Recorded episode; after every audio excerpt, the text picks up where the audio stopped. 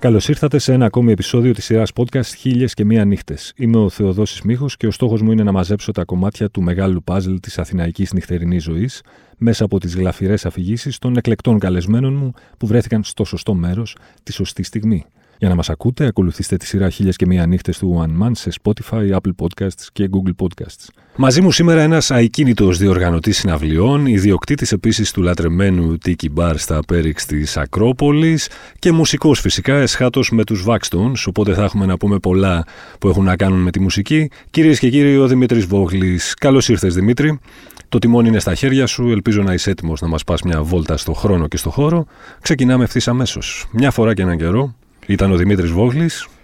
Που σπούδαζε και πήρε τα πτυχία του για αποφάσισε να ασχοληθεί μόνο με τη μουσική. Ξεκινώντας, παίρνοντας το τρένο από την Θεσσαλονίκη για να πάει να δει τους Τσουαμπαουάμπα το 1990 στην Αγγλία. Και ξεκίνησε τις συναυλίες στο Μήλο στη Θεσσαλονίκη. Και μετά ο αίμνητο αγαπημένος του φίλος Νίκος Τρενταφυλλίδη τον έφερε στην Αθήνα για να χτίσουν το Γκαγκάριν μαζί και να ξεκινήσουν το ταξίδι που Α, έχεις να μας πεις πολλά ε, λοιπόν. έμεινε για στη μέση. Γκαγκάριν. Μάλλον. Ναι. Ε, πάρα πολλές ιστορίες. Θα αναφερθώ σε μια ιστορία το 1999, αν θυμάμαι καλά. Ήταν. Θα, να τονίσω ότι δεν είχαμε ούτε ίντερνετ τότε, αλλά ούτε κινητά τηλέφωνα. Και έχει λόγο που το αναφέρω αυτό. Όπου είχαμε κλείσει το Echo Embodiment για συναυλία στην ε, Αθήνα, στην Θεσσαλονίκη, συγγνώμη, στο Μήλο. Και μία μέρα πριν ε, τη συναυλία, στέλναμε φάξ τέλος πάντων γιατί δεν ήταν τα στοιχεία μας, τα τηλέφωνα του καθενός. Και φυσικά έχω δώσει τηλέφωνο του σπιτιού, ως, γιατί δεν είχα κινητό τηλέφωνο. Και μία μέρα πριν ε, φτάσουν οι Echo The Band, πάει το τηλέφωνο στη Θεσσαλονίκη, στο σπίτι, και μου λέει μια φωνή με, με περίεργη αγγλική προφορά ότι ε, είμαι ο Ιαν. και εγώ νομίζω ότι ήταν ο φίλος μου Αντώνης Βλαβογγελάκης που μου κάνει πλάκα. Και λέω, Αντώνη, κόβει την πλάκα τώρα. Μου λε, καταλαβαίνω, μου λες αγγλικά. Και πείθαμε ότι είναι όντως ο Ιαν Μακάλοκ, ο οποίος μου ζητούσε κάτι πράγματα για προσωπική του χρήση, τα οποία δεν είχα καμία επαφή εγώ, η αλήθεια είναι. Και να μην τα απολογώ, ήταν όντως ο Ιαν Μακάλοκ και έρχεται την επόμενη μέρα και ξαναγνωριζόμαστε χρόνια. Και μου λέει πριν το βράδυ της συναυλίας θέλω να βγούμε να έχουμε κάπου funky action. Δεν μπορούσα να φανταστώ τι ήθελε ο, ο Ιαν Μακάλοκ με funky action. Και πήγαμε στο αγαπημένο Μπερλίν που έπαιζα και μουσική τότε. Ο οποίος Ιαν Μακάλοκ, γνωστός χουλιγκάνος Λίβερπουλ, είχε γνωρι... τον είχα πάει ήδη στο fan club της Λίβερπουλ τότε, αν και United εγώ. Να, και να... Για την επόμενη μέρα ήθελα να δει ένα match στη τηλεόραση. Πωρώθηκε με το fan club της Λίβερπουλ, είπε ότι έπρεπε και δεν έπρεπε να πιει.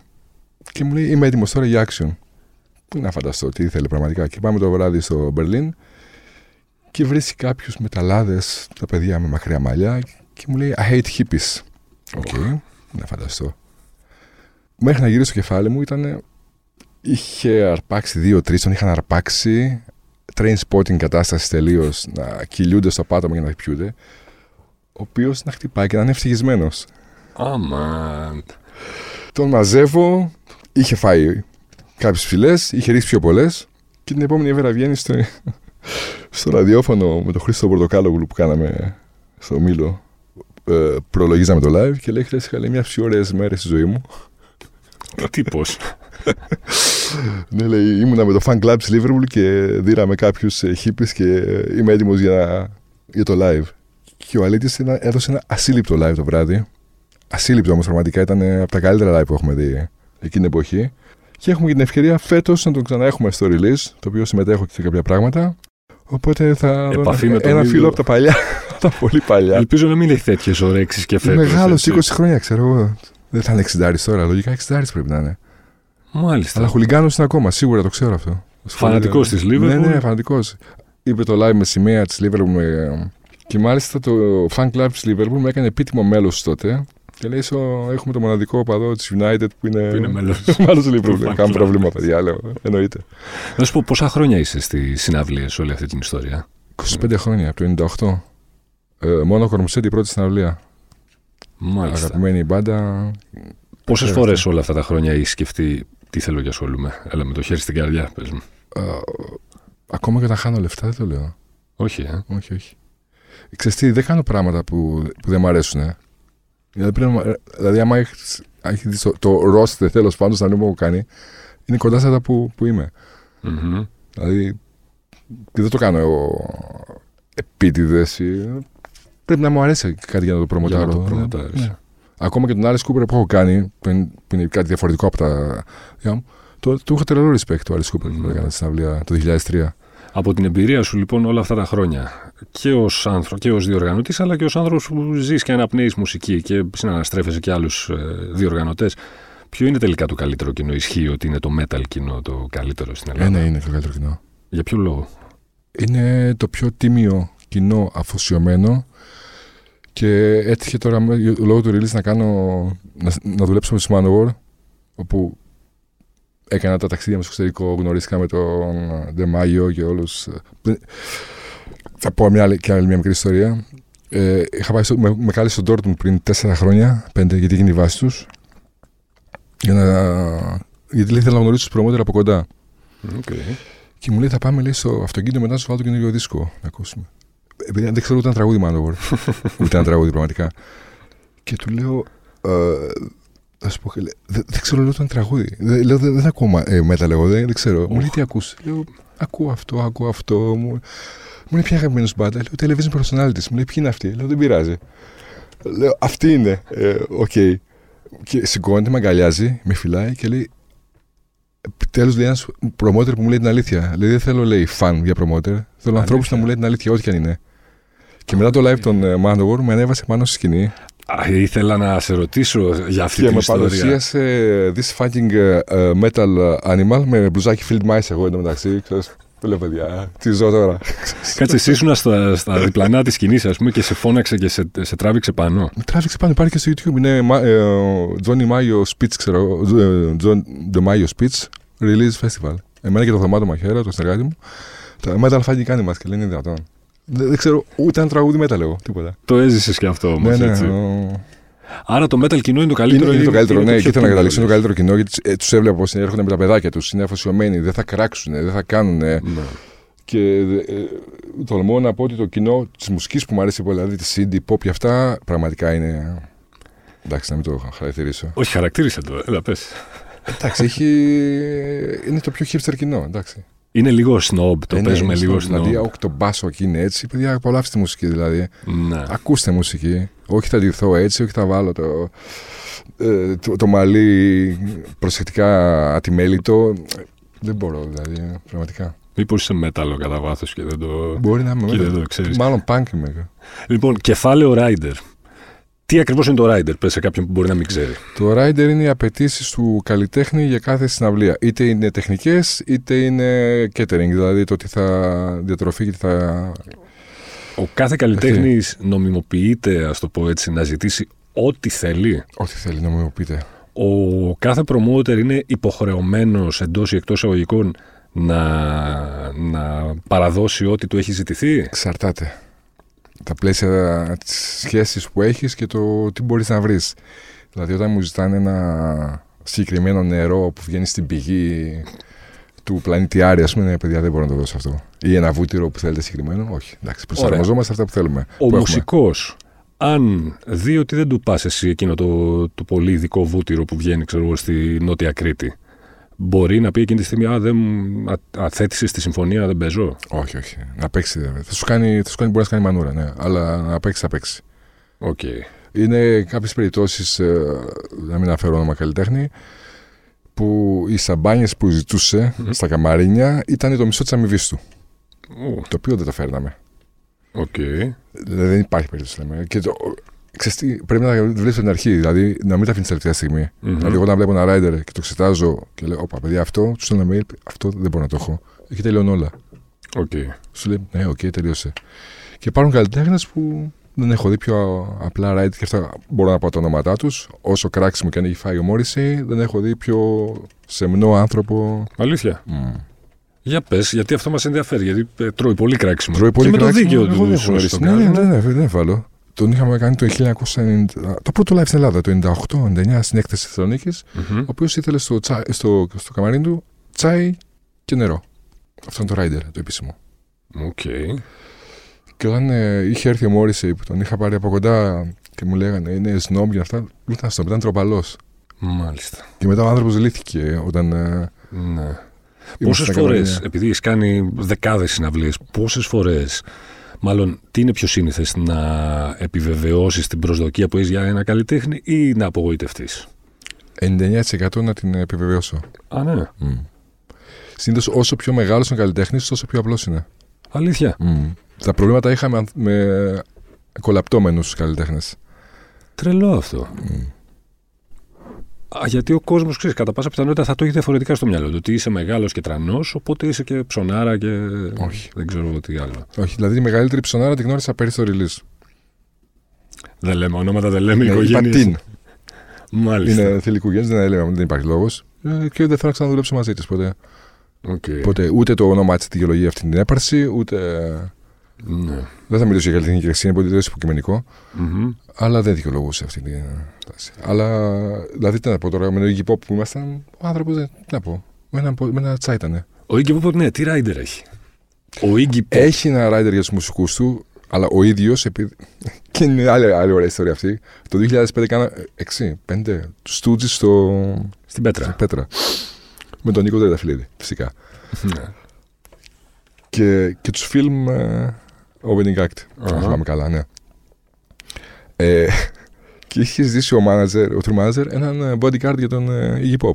Το οποίο δεν υπήρχε τέτοιο πράγμα τώρα σε εμάς. Οκ. Οπότε βγαίνοντας από τα καμαρίνια, έρχεται ο tour manager και λέει με τον Iggy μαζί και μου λέει, λέει στον Νίκο, Πού είναι ο bodyguard, ο body, ξέρεις, ο προσωπικός του.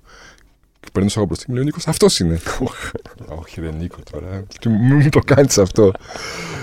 Και να μην σε απολόγω, ξαφνικά γίνομαι ο, Ο bodyguard bodyguard του Iggy Pop. Ξαφνικά από το πουθενά.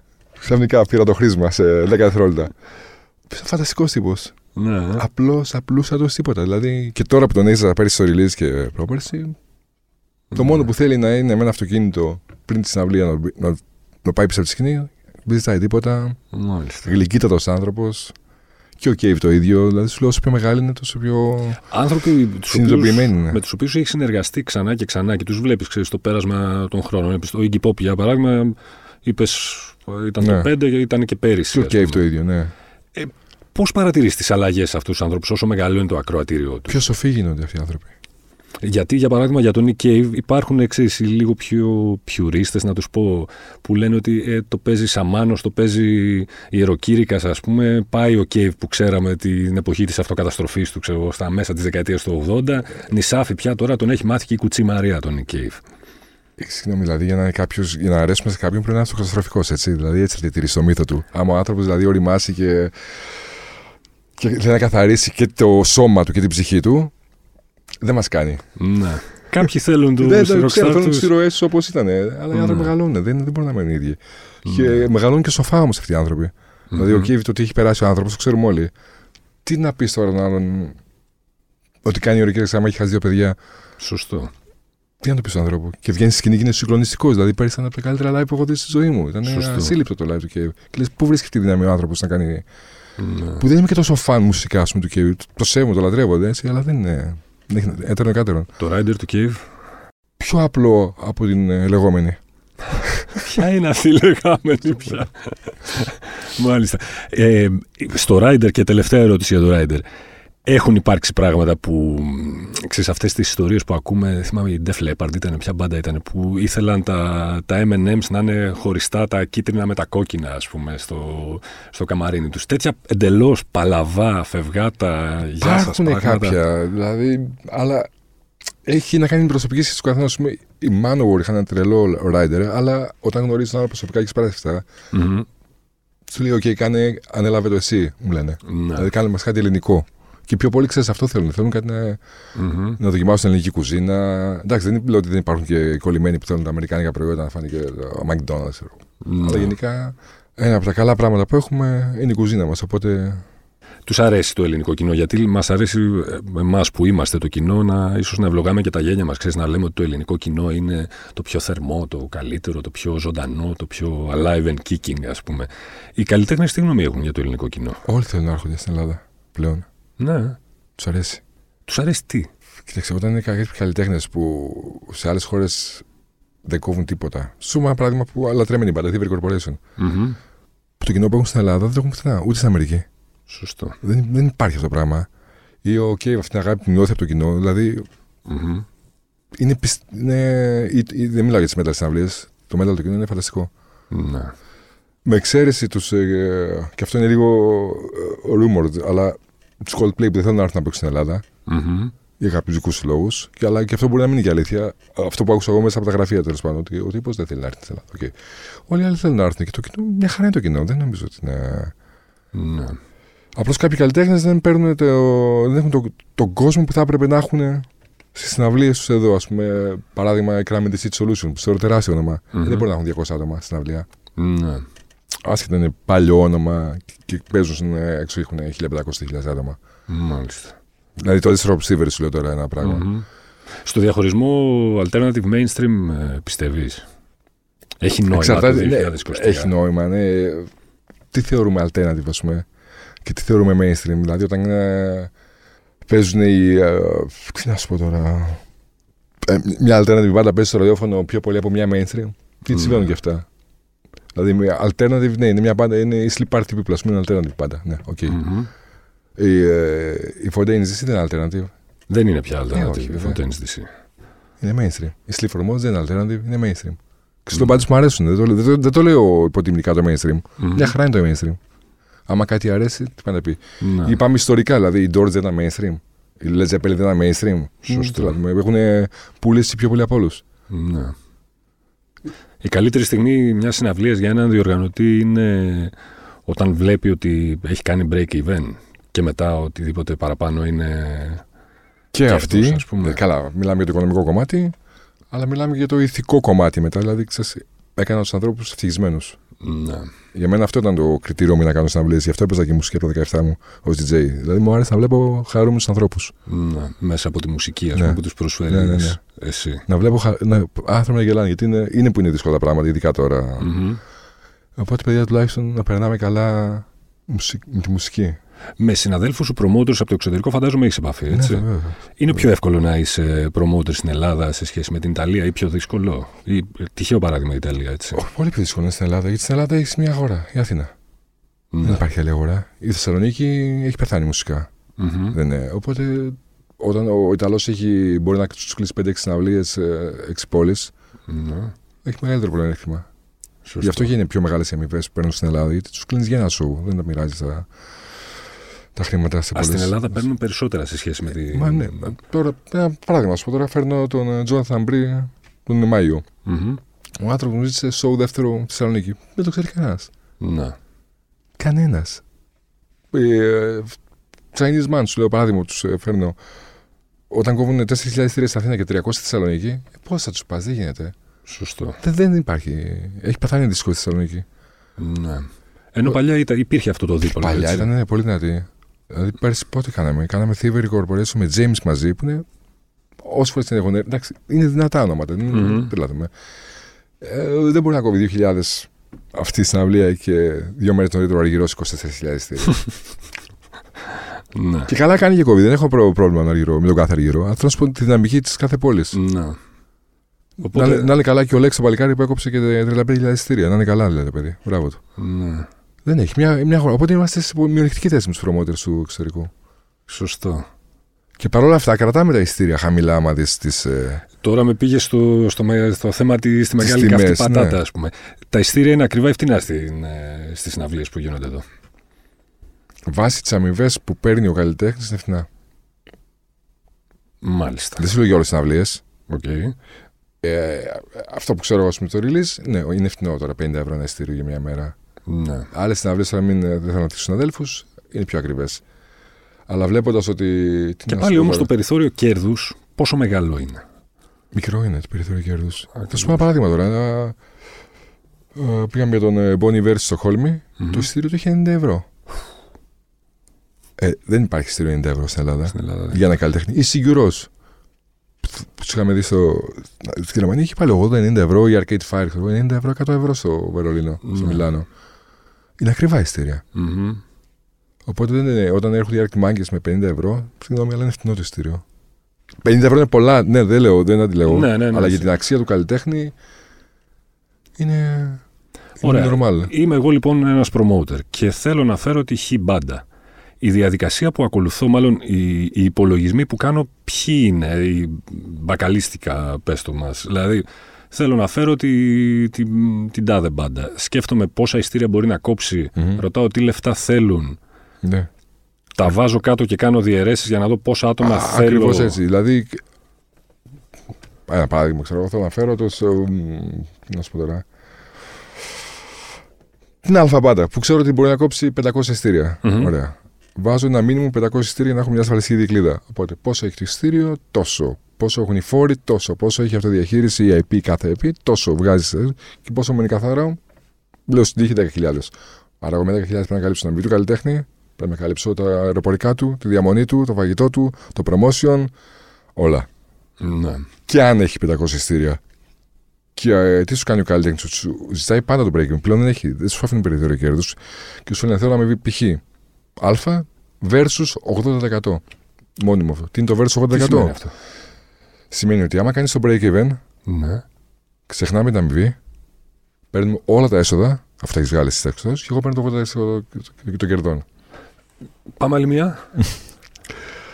Σου λέει ότι άμα βγάλεις το break even, Ωραία. παίρνουμε όλα τα.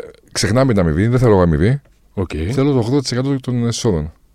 Οπότε σου μένει πάρα πολύ λίγο εσένα. Και αυτό ισχύει σε όλες τις συναυλίες. Τι είναι αυτό, είναι νέο χου, Ναι, νέα είναι πολλά ρήτρα; χρόνια τώρα. Το versus το 80%. Όλοι έτσι δουλεύουν.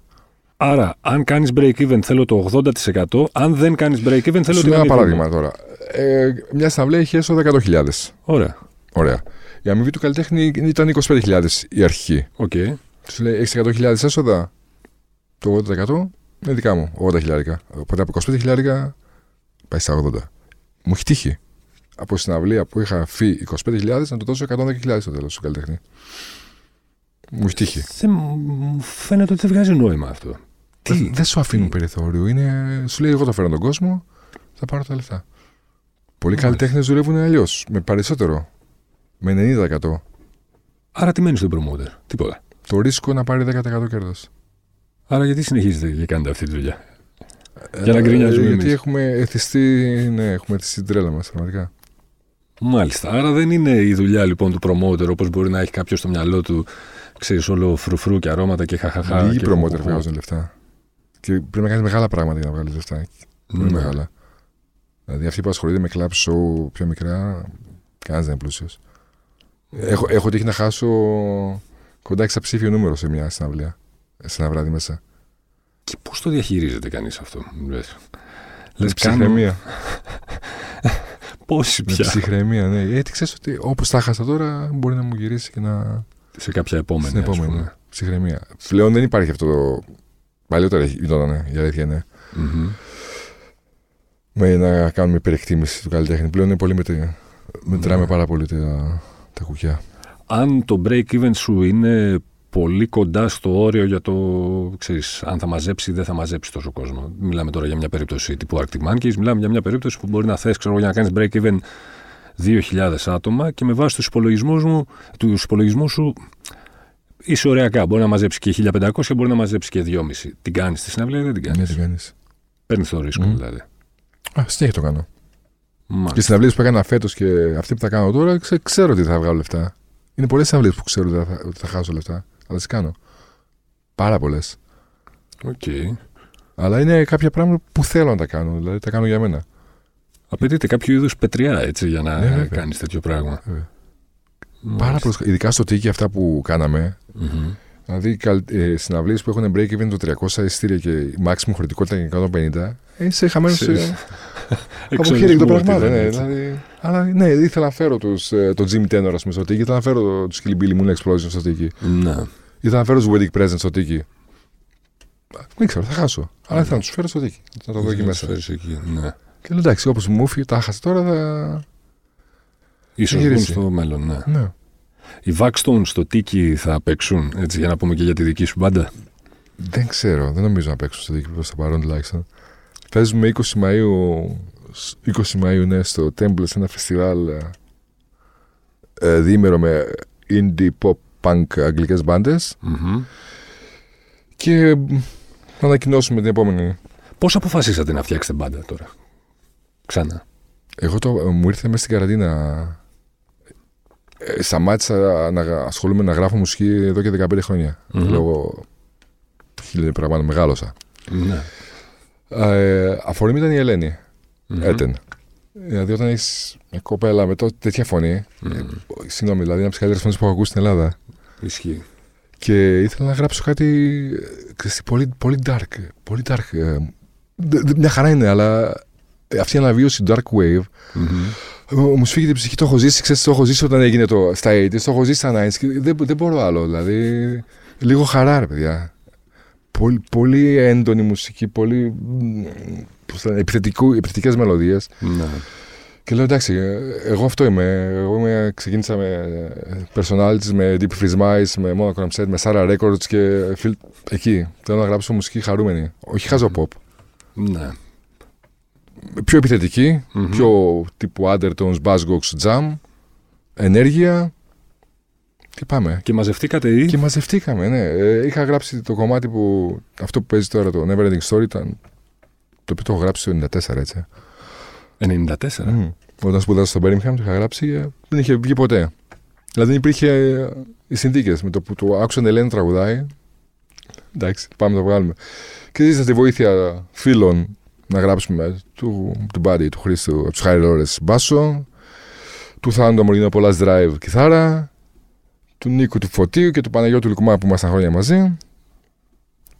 Και τους άρεσε. Και λέω, έχω κι άλλα κομμάτια, θέλετε; Και πότε βγαίνει ο δίσκος; 28 Απριλίου, 28 Απριλίου κυκλοφορεί επίσημα σε βινίλιο, CD, digital και το βίντεο κλιπ το επίσημο βγαίνει. Το πρώτο σύγκλου ουσιαστικά, γιατί δεν- αυτό ήταν προπομπός στο άλμπουμ. Είναι και κάποια βαρύτιμα ονόματα στο, στο τεχνικό κομμάτι του δίσκου, Ναι. έτσι, στην παραγωγή και στα λοιπά. Οι οποίοι είναι. Α πούμε πάμε το κάνουμε. Δηλαδή είπα να βγάλω ένα δίσκο. Δηλαδή να γίνει σωστά όλο το πράγμα. Σωστός. Μια φορά θα βγει. Το βγάζω μάλλον ύστερα από τόσα χρόνια που ήθελα να κάνω αυτό το είδος μουσικής. Γιατί Ναι. τα προηγούμενα project μου ήταν αναλόγως τα ακούσματα που είχα τότε. Δηλαδή στα τέλη 90s άκουγα Air και Daft Punk, ήθελα να κάνω κάτι πιο ηλεκτρονικό. Μετά άκουγα Gentle People, ήθελα να κάνω κάτι πιο εθέριο. Ε, Όπου πήγαινε. Ναι. Ε, τώρα λέω θα κάνω αυτό που είμαι.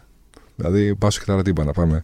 Ο δίσκος λοιπόν κυκλοφορεί 28 Το Απριλίου. Απριλίου στην παραγωγή είναι ο, Μα- ο Clive Martin, ο οποίος ήταν. ε, μ, το γνώρισα από την Ελένη, ο οποίος ήταν ε, ο παραγωγός στο Puressence. ε, έτσι το γνωρίσαμε τέλος πάντων. Και παραγωγός και μεταξύ άλλων. Τι να σου πω, σου πω μια ιστορία τώρα που είμαστε στο στούντιο και γράφουμε και βγάζουμε φωτογραφίες και λέει: Καλό να έχουμε φωτογραφίες. Λέει: Γιατί τον έγραφα με τον Thom Yorke δεν κάνει καμιά φωτογραφία. Και έχουμε μείνει όλοι. Ε, οκ.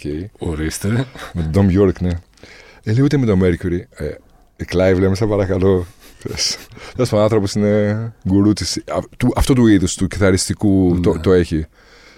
Και επειδή μένει στην Πάρο τα καλοκαίρια χρόνια Μμμ. και ήθελε να συνεργαστεί με τους φίλου μου παλιά, Okay. οπότε ήξερε και την Ελένη πολύ καλά, λέει πάμε να το κάνουμε Πάμε μαζί. τώρα, έτσι. και μας σύστησε μετά στο Master τον Noel Somerville. Και λέω, συγγνώμη, αυτός θα μας κάνει Master, αυτός που έβλεπα το Parallel Lines στο Blondie και το Compact Rock Glass. Και λέω, αυτός ο άνθρωπος θα μας κάνει.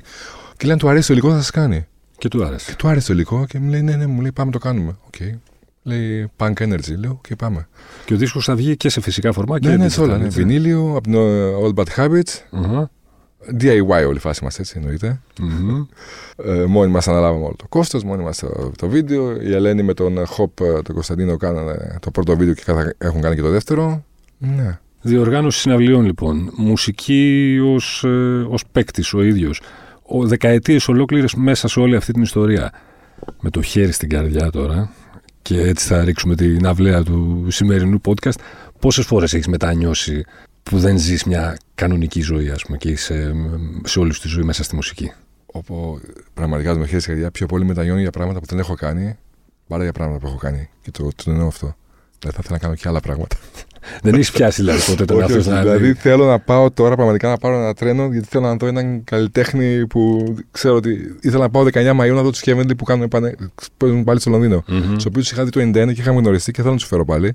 Και παίζουμε εμείς συναυλία εκείνη τη μέρα με τους Baxton. Θέλω να σου πω, δεν, δεν σταματάει αυτό το πράγμα. Δηλαδή, τόσες καινούργιες μπάντες που βγαίνουν, τόση μουσική δηλαδή. Α, παρένθεση. παρένθεση. Συχαίνομαι να ακούω ανθρώπους ηλικίας μου ρώτησε, δεν βγαίνει ωραία μουσική σήμερα, σαν την εποχή μας. Τα άκουγα όταν ήμουν 20 χρονών. Όταν βγαίνανε οι Pulp, οι Carter, οι James, οι Sweat, όλα αυτά τα πράγματα και λέγανε δεν βγαίνουν. κάτι. Λέω, παιδιά, ακούστε. και πάλι το ίδιο. Σήμερα βγαίνουν φανταστικά πράγματα. Ναι. Μην κολλάμε, παιδιά. Υπάρχουν πολλοί νέοι καλλιτέχνες πάρα πολύ καλοί. Δεν, δεν ισχύει ούτε καν δηλαδή το κάθε πέρυσι και καλύτερα. Ε, όχι βέβαια. Δηλαδή, απλώς να ακούμε. Δηλαδή, βίζεται. Ναι, και μου λένε, Μα δεν βγαίνουν και. Ναι, η μουσική ανακυκλώνεται. Δεν, δεν υπάρχει παρθενογέννηση. Ναι. Γιατί ήταν η, η Stone Roses κάτι καινούριο ηχητικά. 60s που το παίξαν σαν 90s. Φανταστική όμως. Ναι. Δεν, δεν μπορείς να πει. Δηλαδή, από, την, από το βγήκε το τέκνο, ας πούμε, δεν νομίζω βγήκε ένα καινούριο τη μουσικής. Αυτή ήταν η τελευταία μεγάλη τομή, λες. Νομίζω ναι. Νομίζω εκεί ήταν. ε, Δηλαδή, όταν άκουσα εγώ πρώτη φορά την Excel Records, ε, μου έφυγε το μυαλό. Παρόλο που άκουγα pop και κιθαριστικά. Λέω, Κάτι καινούριο γίνεται εδώ. Ναι. Και μετά τι κάναμε, ανακυκλώναμε τα, τα beat. Δηλαδή, στα τρία τέταρτα κάναμε το drum and bass. Στα... ε, δηλαδή, Οκ, παιδιά, ωραία, αλλά Μάλιστα. δεν ξέρω κάτι καινούριο. Δεν, δεν έχω απαίτηση καινούριο ήχος να βγει. Καινούρια μου- καλή μουσική να βγαίνει. Ναι. Και Καλές συνένας συνθέσεις, ήχους. δηλαδή καλά τραγούδια. Μμμ. Ναι, το έχουμε ξανακούσει. Ε, και τι έγινε. Τι έγινε. Αυτό μου θυμίζει αυτό. Ε, και. Ναι, και. Μου θυμίζει αυτό και τι έγινε. Δεν είναι ωραίο. Ναι, αλλά μου θυμίζει αυτό. Ωραία. Απόλαυσέ το και πει τι Κανένα σου πρόβλημα. θυμίζει αυτό πραγματικά. Τι Μάλιστα. Δημήτρη μου, σε ευχαριστώ πολύ. έγινε. Εγώ σε ευχαριστώ πάρα πολύ. Θεοδόση. Μην ξεχνάτε ότι για να μην χάνετε επεισόδιο αρκεί να βρείτε και να κάνετε subscribe τη σειρά podcast χίλιας και μία νύχτες σε Spotify, Apple Podcast και Google Podcast. Ραντεβού την ίδια ώρα, στο ίδιο μέρος, την άλλη πέμπτη.